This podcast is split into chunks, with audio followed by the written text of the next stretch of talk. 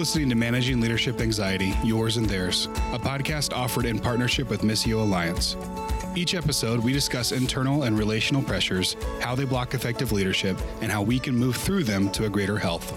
And now, your host, Steve Cuss. Well, hey, friends, welcome to the episode. And I know for my longer term listeners, uh, you're aware that uh, I started this podcast by just opening a spreadsheet one day and listing about 80 names of people that I find inherently interesting. Maybe I thought that they would have some kind of contribution to this topic of chronic anxiety and leadership. And um, well, the joy for me has been that the overwhelming majority of those people have willingly agreed to come on the show. And not only that, not only did they come on, which I didn't know if they would, but just the quality of what they're offering when they come on the show.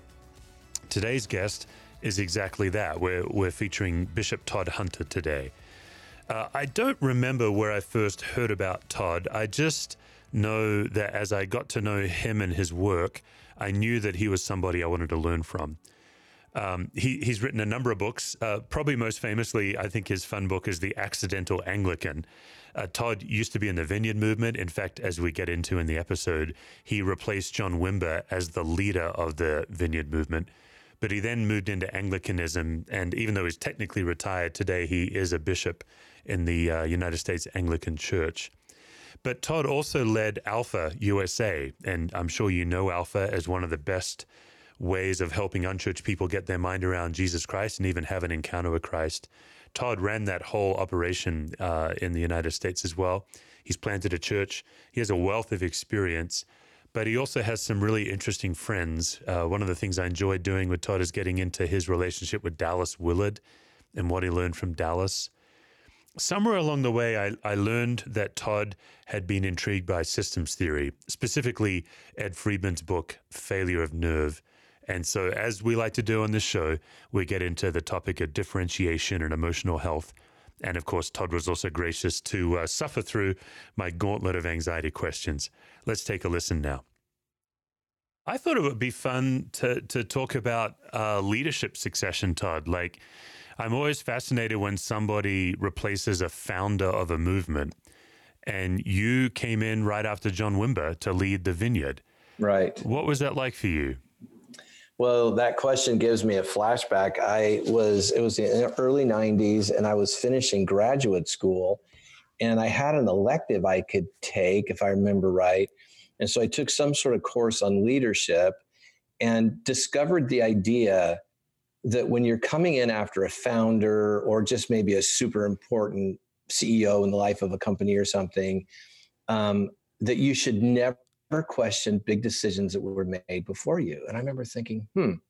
And whoever this author or professor went on to say that most decisions made by intelligent, godly people make sense at the time and it's not fair to judge them five or 10 or 15 years down the track based on a new set of circumstances, a new context, new data, and then to question that. And I think a lot of leaders do that because it's a way of marking yourself out. It's a way of kind of showing, I'm overstating this to make the point, but like showing that you're a big shot or you're smart or you're powerful or something. So that was one of the truisms that I've carried around now for 20 or so years is that I think kindness, respect, humility just kind of demands that you just don't go in and make your way by questioning everything that had gone before you. So for some reason, that memory leaps to mind when you ask that question. I think it really guided me um, in some important ways. Uh, how old were you when you stepped into the national role for Vineyard? 37. Okay. So I was pretty young, you know what I mean? For you would think that's a role the head of a denomination for somebody who's more like 57 um, so yeah i was young and i, I think that um, that you know when you're anxious taking over a new role by that like that you you can grasp and you know grasping by definition right is anxious. And i had to find a way to posiate like not to differentiate with reference to anybody else or anything else but like my own vision my own person and now I hadn't read Friedman by then, but so this is I'm looking back now and thinking about what was going on in me through sort of Friedman terms. Yeah, and which particular Friedman are you talking? Failure of Nerve there, or Generation? Yes, generation? I'm sorry. I'm sorry. Failure of Nerve. Yes, I, I don't know when that book came out. I don't remember exactly when I read it. Um, it's been a long time now, maybe 15 or 20 years or something. But that's the one book I always say I wish I would I wish it would have been out and available when I started my first church when I was 23. And I think the anxiety that he talks about it marked me to some degree it so I suppose it still marks me. It was probably my number one leadership challenge. I mean, I've always quote succeeded at leadership or whatever I've done, but my internal world, man, when I read Friedman, I just thought that explains my internal world. Yeah. You know, it explains my slowness in making decisions. It makes yeah, it helped me see the downside of what's an upside to me. Like I very much care about others in, in a very sincere, I think, godly way. But in me, it can slip over to that sort of noticing too much other people's anxious processes. And then I inadvertently would get controlled by it. Yeah. And so over time, how have you noticed when you're crossing that threshold? I still wish I noticed it sooner. Um,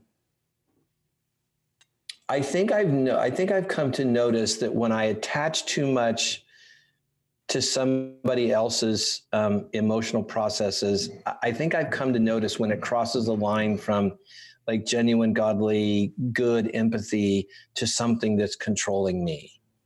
Like when I notice that it's controlling me, my thoughts or my ability to make a decision, my ability to differentiate in some way, then I think I notice it in a way that, oh, I, you know, I have to deal with this in myself. Yeah. Todd, let's go back to the comment you made about um, stepping in after a founder and mm-hmm. um, just the wisdom of not questioning old decisions. I, I, really like that.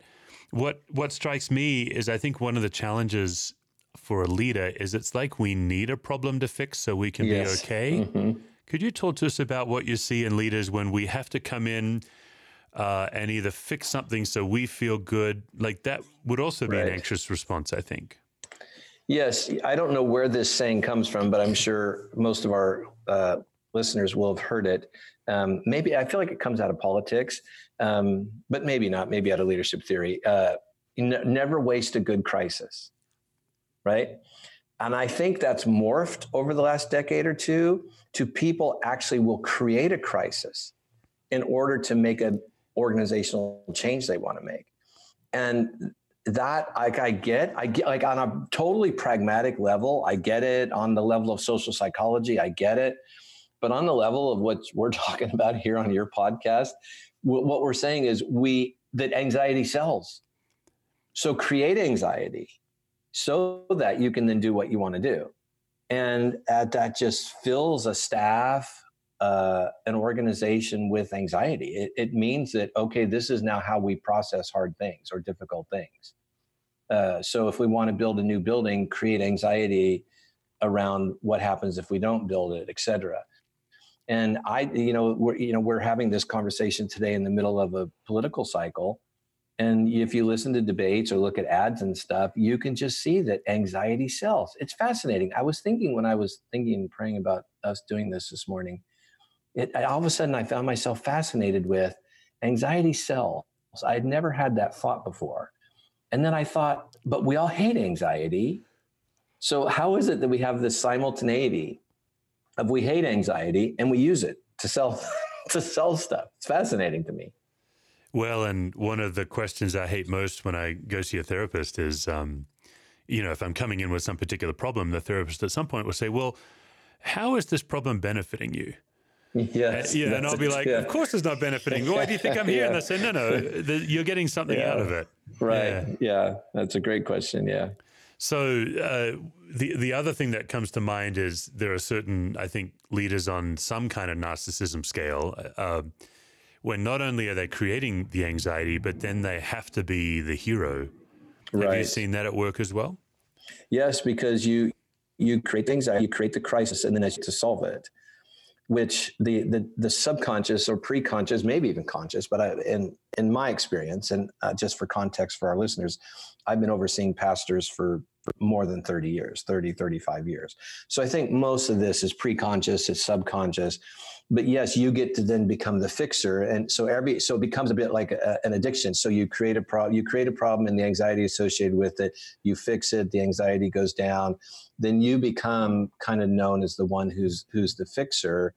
But I think we're paying a very high price for that, uh, right? Like what that builds into the corporate culture of a staff or a board or a leadership team. It it builds into it a oh, I'm picturing like a, a, clean glass of water where you put food coloring in it or something. And every time you do that, you put another drop of yellow or red or something. And before you know it, the cup's red. Like it's just full of anxiety and everybody processes everything in anxious sort of ways. Yeah, and one of the things I'm mindful of is is in my leadership context, I'm the top of the food chain. Right. Uh, with a lot of your leadership, you were as well. Yes. A, a lot of my listeners um, are not, and they're working for somebody, and they may be listening to this and thinking, "Oh man, like Todd has just mentioned my boss or my boss's boss." What would you say to somebody who's not in the position where they can shape the culture, but they are working for somebody who likes to blow things up and then be the hero? Uh, what What would you say for them? Well, I, again, I don't remember where I first heard the term managing up. It might have been like again 20 or so years ago from something Max Don Maxwell wrote something. I, I can't remember where I first heard the term. But um, I, I think managing up in the corporate world often refers to like getting things done. I think the term pops into my mind with reference to your question in a more relational way. Like, how do I notice what's real? This is what I think is so hard. So I'm thinking here in sort of Ignatian terms like how do i bec- how do i become the sort of person who's actually present in my life? I notice what's real. Like i genuinely notice my boss. I'm alert to those processes but i'm able to differentiate from them.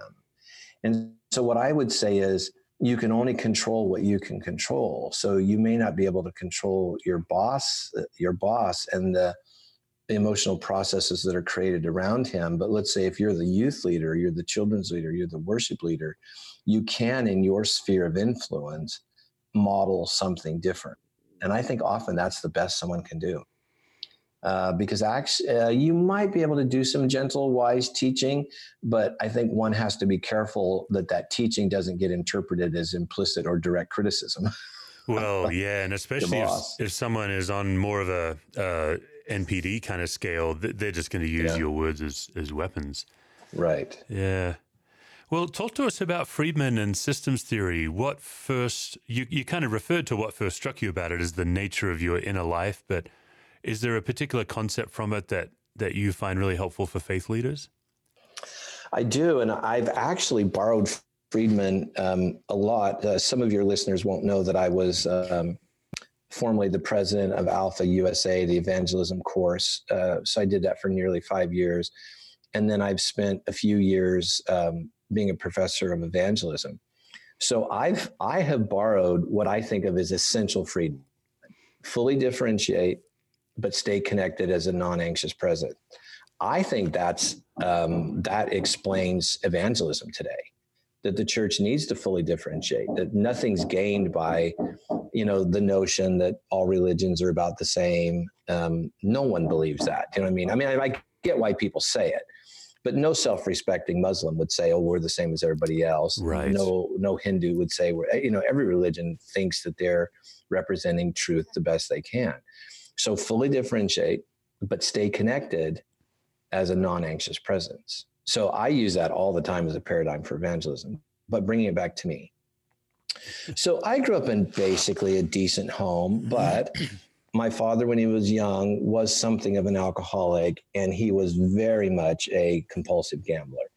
I mean, he literally ruined his life in every way that you can think of uh, as a compulsive gambler.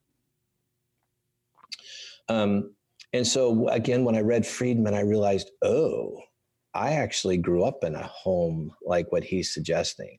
And because I'd been a pastor my whole life, I knew enough just to be dangerous about family system theory, uh, you know, just from sort of a pastoral counseling point of view. But I didn't understand it in the way I did after reading Friedman. To me, Friedman was deeply personal. I mean, it was intellectual. Like I learned some things that I'll never forget and that I use, but it was also deeply personal. His whole notion of you know the reactivity that if mom's an alcoholic to s- switch examples you know that most people either say well forget mom i'm going to have nothing to do with her so they don't stay connected or they stay connected but they stay connected in a um, codependent way. And man when i read that i just look back at my whole career especially in my 20s as a church planter and i just realized that it explained so much of my leadership dysfunction and I was succeeding in every way. It wasn't like I was failing. But even people who are succeeding have personal failures and they have weaknesses. And I just realized that for just for me personally, Friedman explained virtually all of my like native weaknesses, right? Like every leader has a native weakness or two. Friedman just named mine. At least for me, he named something that I was aware of that I had not previously named. And I think because I hadn't named it, I couldn't see it as clearly, and therefore I couldn't deal with it. And it was just immeasurably helpful. E- easily the most helpful leadership book I've ever. Well, I read it as a leadership book, so I now think of it as a leadership book. I don't know how. I don't even know how he meant it. But for me, it was of all the books, the scores and scores of books I've read on leadership over the last forty-five years. It, it's easily the the most helpful to me. Yeah, he actually did mean it as a leadership book. Um, hmm. Yeah, because he's a marriage and family therapist and a rabbi. Right. And uh, mm-hmm. I think the genius of Friedman is he took systems theory off the therapy couch, put it in the congregation. Right. But he was based in D.C. and um, eventually, like, he's working with Colin Powell. And um, oh, and, I didn't know that. Yeah, and Colin Powell is saying, "Man, the military is like a family. You know, the privates mm-hmm. are complaining and all of this. Yeah, and uh, that's what failure of nerve came out of was his um, military and his corporate work." When oh i didn't know i knew about his corporate work. I didn't know about the military work. Yeah yeah. So to put a, a, a finer point on that i guess this isn't surprising. I, I hope it's helpful. I don't i think your listeners are pretty mature about this stuff. But i think that one big takeaway or, or an example of a big takeaway is I, I reviewed my career and realized that i had been very slow to make big decisions and I'm not really what you would call intellectual or like, you know, I'm not like an engineer or a mathematician who like studies things closely in that sense, you know, and like has to understand every little data point before they make a decision. I think I got stuck in just like cycles of questioning myself. And Friedman helped me understand that I actually wasn't questioning myself. I actually was pretty clear about what I thought was the right decision or the right. I couldn't get past the emotional processes of others to this day, when I talk to my executive coach or spiritual director or whatever, a lot of what it'll come back to is I am naturally a very empathetic person. And that has worked for me. Um, I mean, routinely, I say this with all due humility, but routinely, people will say, oh, it's the best boss I've ever had, et cetera, et cetera.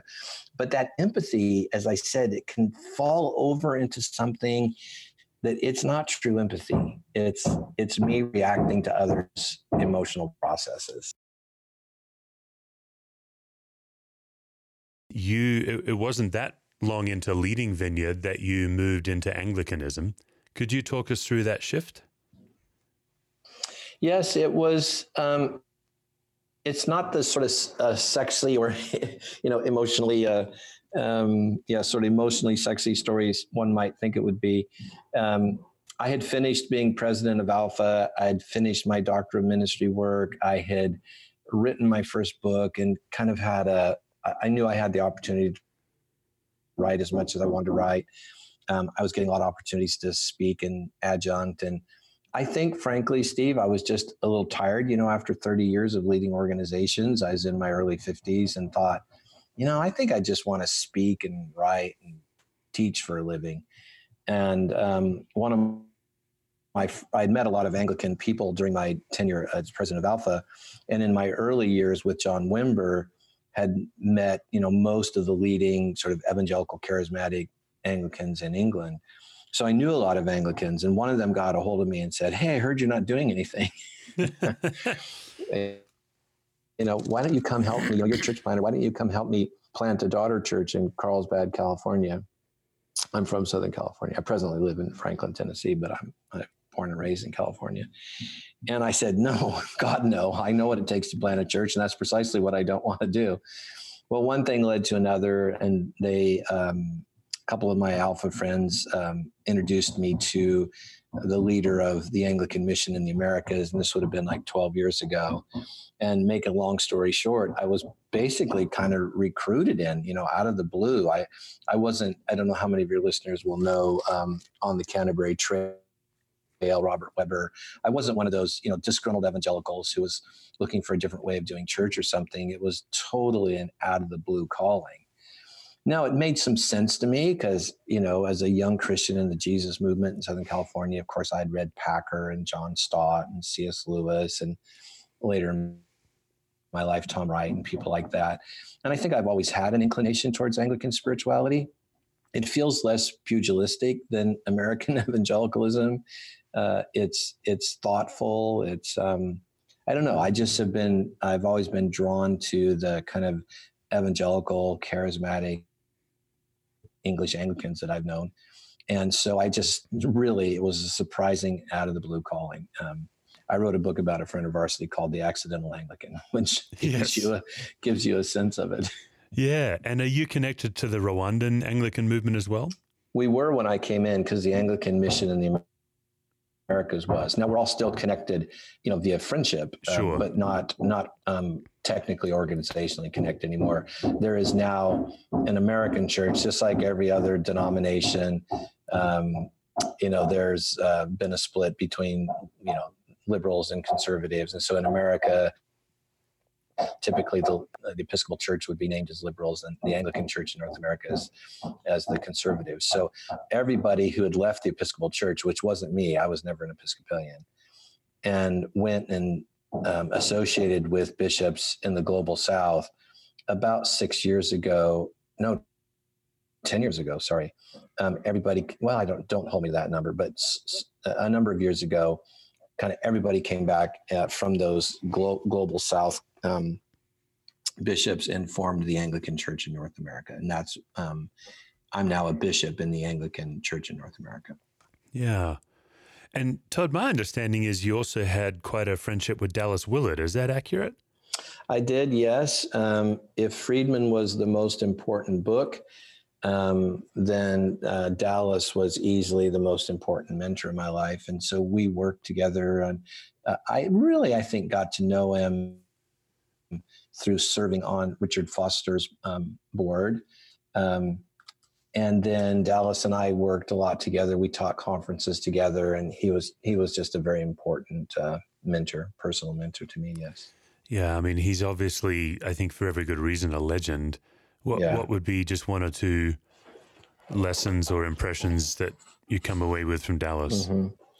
I think if you ask any of us who knew him well, like if you ask me or John Ortberg or Richard Foster or James Bryan Smith or Keith Matthews, anybody who was close to Dallas, we would all tell you that it was clear that he was always the smartest person in the room. And that's literally true. I'm not just like saying that to be nice. He was a towering intellect. Um, I don't know how many of your listeners will know that he was a philosopher by trade and um, was for a long time the uh, chair of the Department of Philosophy at USC in um, Los Angeles.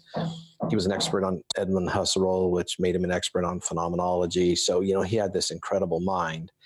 Um, so we always knew he was like the smartest guy in the room by far and had lots of other talents and abilities. But what every single one of us who are close to him will tell you, what stands out the most is his quality of being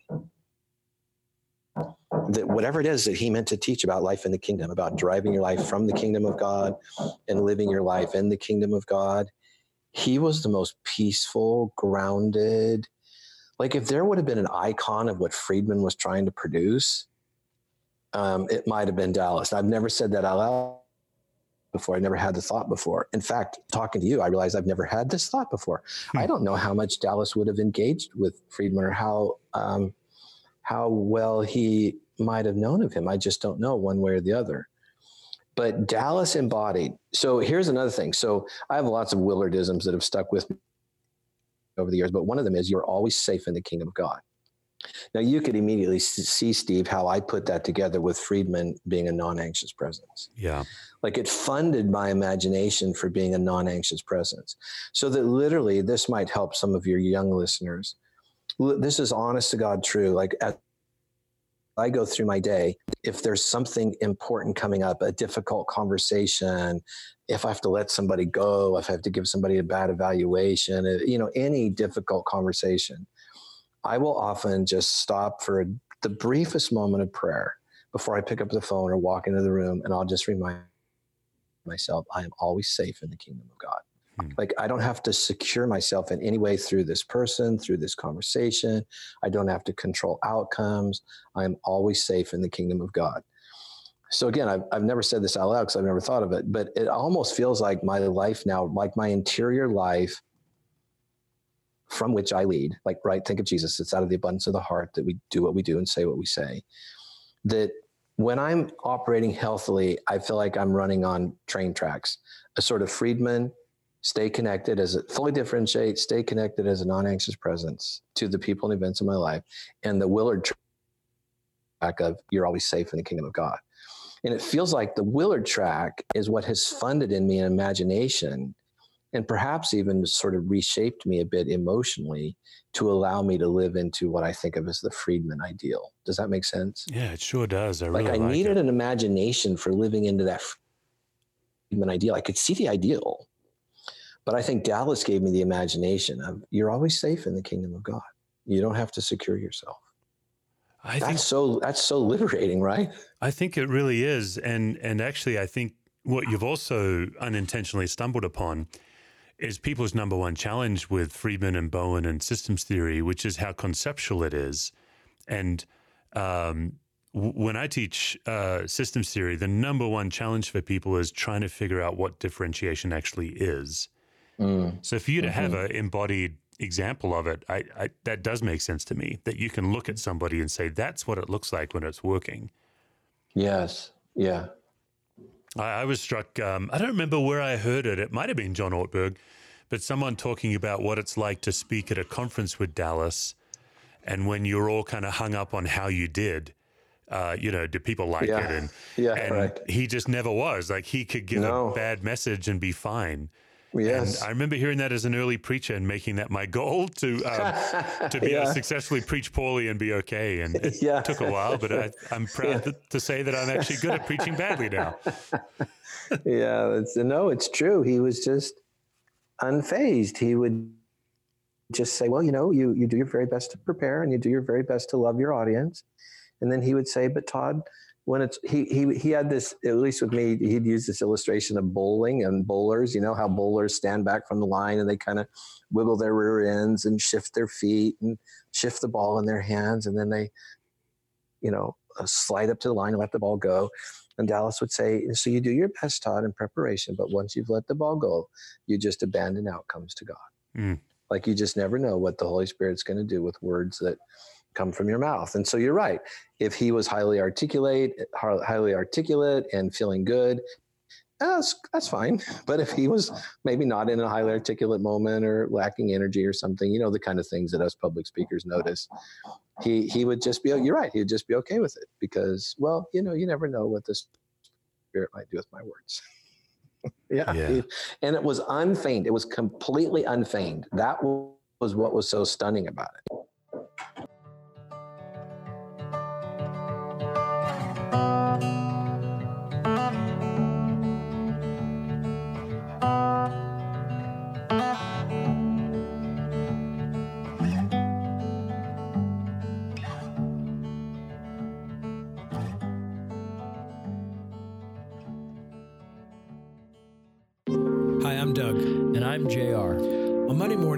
Pastors wake up feeling depleted, defeated, and overwhelmed. We know this because we're pastors and we felt it. Which is why we created a podcast called The Monday Morning Pastor. It's a weekly podcast to encourage, equip, challenge, and resource pastors and kingdom leaders each Monday morning. We want to tell and hear stories of hope and encouragement in the midst of this unique place in culture where the negative ministry stories seem to get all the airtime. Our hope is that these stories resonate with and remind pastors why we stay in the game. It's a podcast that gives pastors hope and a safe place to be people who need to receive the good news on the day where we feel the most vulnerable. So we invite you to join us and listen to the Monday Morning Pastor podcast, where pastors can be people. You can find us on kairospartnerships.org, Missio Alliance, or anywhere podcasts are available.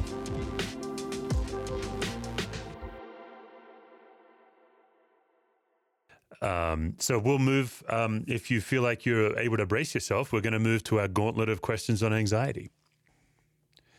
Right. The first question is I, I have found it helpful uh, for people to be able to name where anxiety begins in their body. I think it's deeper work to figure out what's driving it, but if you can just notice physiologically when you're anxious, I, I find that to be really helpful for people. So if you had to choose between a spinning mind, a racing heart, and a tightening gut, where would anxiety first show up for you? Tightening, uh, but not always my gut, uh, often my jaw. I've struggled with uh, TMJ sometimes. Um, and it doesn't always come from acute anxiety. Sometimes, if I'm even just writing, like if I'm just concentrating deeply, like uh, I've uh, I've written several books, and so sometimes when I'm writing, I I used to have to even put one of those things in my, my mouth because I would just tense without even knowing it. So for me, I would say definitely tightening, but it would be in my life, it would be more jaws, neck, shoulders. Yeah, more muscular. Mm-hmm. Yeah, okay. Uh, I think you've alluded to this in the interview, but oftentimes I find that leaders are the last to know that we are not okay. And sometimes mm-hmm. we need the help of others. Um, who in your life knows that you're not okay before you know? Well, I, I thank God, I, I don't know who I owe the thanks to to this, but could be Eugene Peterson, could be Richard Foster. I'm not sure. But the beginning to see a spiritual director um, was really important to me. Um, and without over, I, my intention here is not to over spiritualize, but I, I've had a habit now for a number of years of taking monthly retreat days. And then during that retreat day, I would see my spiritual director. And so, again, I, I don't mean to over spiritualize, but sometimes the silence, does that make sense? The yeah. silence knows who I am before I do. Mm. And of course, it's not truly a silence because, I mean, it's a physical silence, but it's a spiritual aliveness. I mean, that's the whole point of silence and solitude is that they're pregnant with the life of God. You just have to quiet yourself in solitude to notice it. So I'd say for me, it's a combination of spiritual directors, um, I'm also a very open and teachable person for good and bad. So I I constantly am asking people questions. I do have a, a coach, you know, an executive coach. So I'm um like a thirsty person for reality. Uh, Henri Nouwen, not Henri Nouwen, Henry Cloud wrote a book not long ago, and I I can't remember the title, but I think it might be Reality. But one of the points that Henry makes in that book that's so important, I think, is that reality is always your friend. Mm. It, no matter what reality is, so if you can notice it, name it, you can deal with it. But as soon as you lose touch with reality, that's that's tough. Mm. So I would say one of the I, this is a little different than what you're asking, Steve. So sorry, sorry, but I think one of the best gifts of what you're talking about is it helps name reality. Yeah, that's good. Yeah. Is that I'm I'm pulling this out of the air? Is that Max De Pree? I think that's his definition of a leader is someone who names reality. Yeah, no, it's uh, slightly different. Yeah, De Pree says the first job of leadership is to define meaning or you know name reality, and the last job is to say thank you. There, that's a total Dupreeism. No, Henry wrote a whole book on it. I just can't think of the title right now. I'm mm, sorry. No, very good. Um, another thing I think systems theory helps us with is generational traits. We do genograms and we study what scripture talks about, you know, how the sins of the father are handed down to the third and fourth generation. Um, you've you've inferred a little bit about growing up, but could you just give us one family trait that's been handed down to you that is helpful to you as a leader, and then one that is also a threat to your well-being? I think they're probably the same thing. I think in reaction to my father and in a mimicking of my mother, who are both dead now, I am a highly responsible person. Mm, now, you okay. just never have to worry about me taking responsibility. Yeah. But I am also easily overly responsible. You're an overfunctioner? And, yes. And a, yes. And overly responsible. And again, you can see how that can pollute my native empathy. Like it's one thing to have empathy, It's another thing to be overly responsible and to get caught up in others' emotional processes. And I, that's been super hard for me to tease that out over now you know 45 years of ministry. I just think listening to you know your whole interview i, th- I think what people are really going to come away with uh, as your profound idea is is learning how to notice when your empathy becomes toxic. That's you've you've circled around that idea so many times and i think so many leaders can relate to that well especially pastoral leaders right yeah or counselors or chaplains you know anybody in the people helping business. You know, we get into it because we care about others. Right. But I, it can take a long time to figure out how care is supposed to work. Like, what does that word mean? And how's it supposed to work? And when's it functional and dysfunctional for me, for the recipient of my care? Yeah, it's really tricky business. Well, and especially when we put the Bible in it and we talk about loving your mm-hmm. neighbor and we get all confused right. about taking care of ourselves. And yeah, oh, that's good. I think the other gift of systems theory is it helps us notice anxiety in a group, not just in ourselves. Um, just give us an example of where you've seen anxiety be contagious in a group setting. Oh, I think I think of staffs, but give me a moment to think of a particular uh, incident. But I certainly have seen the, you know, I've led staffs my whole life, and certainly anxiety can become a part of a staff. So let's see. Um, maybe somebody did something really bad, you know, the kind of things ministers do that you ha- you kind of have to get fired for. That certainly can inject a lot of anxiety in a group.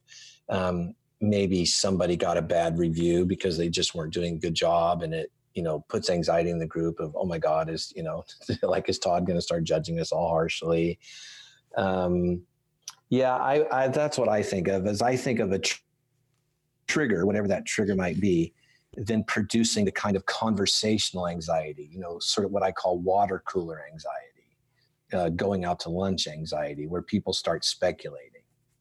Um, so you have a history that then causes that sort of conversational anxiety that comes from trying to predict the future based on this incident that just happened. That's maybe that's the most common pattern I've seen. Yeah, that's good. Yeah.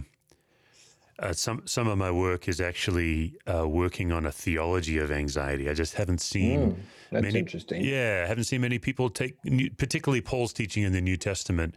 Mm-hmm. And so I, I, confess I am playing with the Word of God, but when John says that perfect love casts out all fear, mm-hmm. I find it helpful to to just say perfect love casts out all chronic anxiety. Like mm-hmm. when you're in the grip of chronic anxiety, it's very difficult to be aware of God's presence.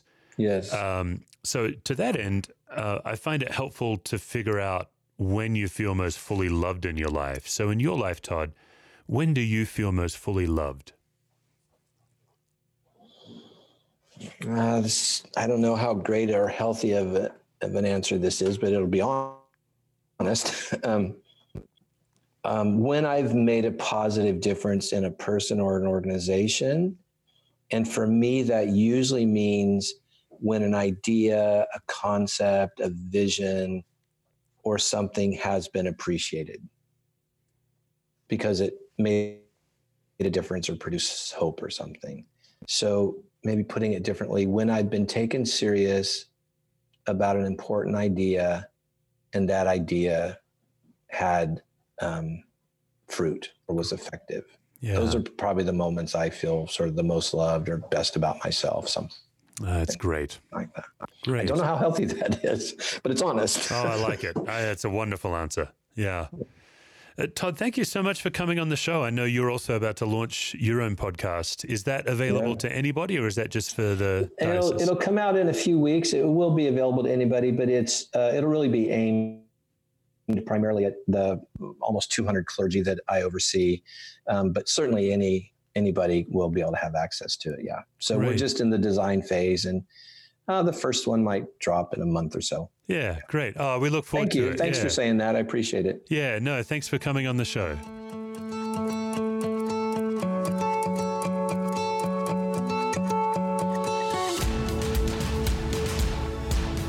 For more resources, visit stevecusswords.com or missioalliance.org.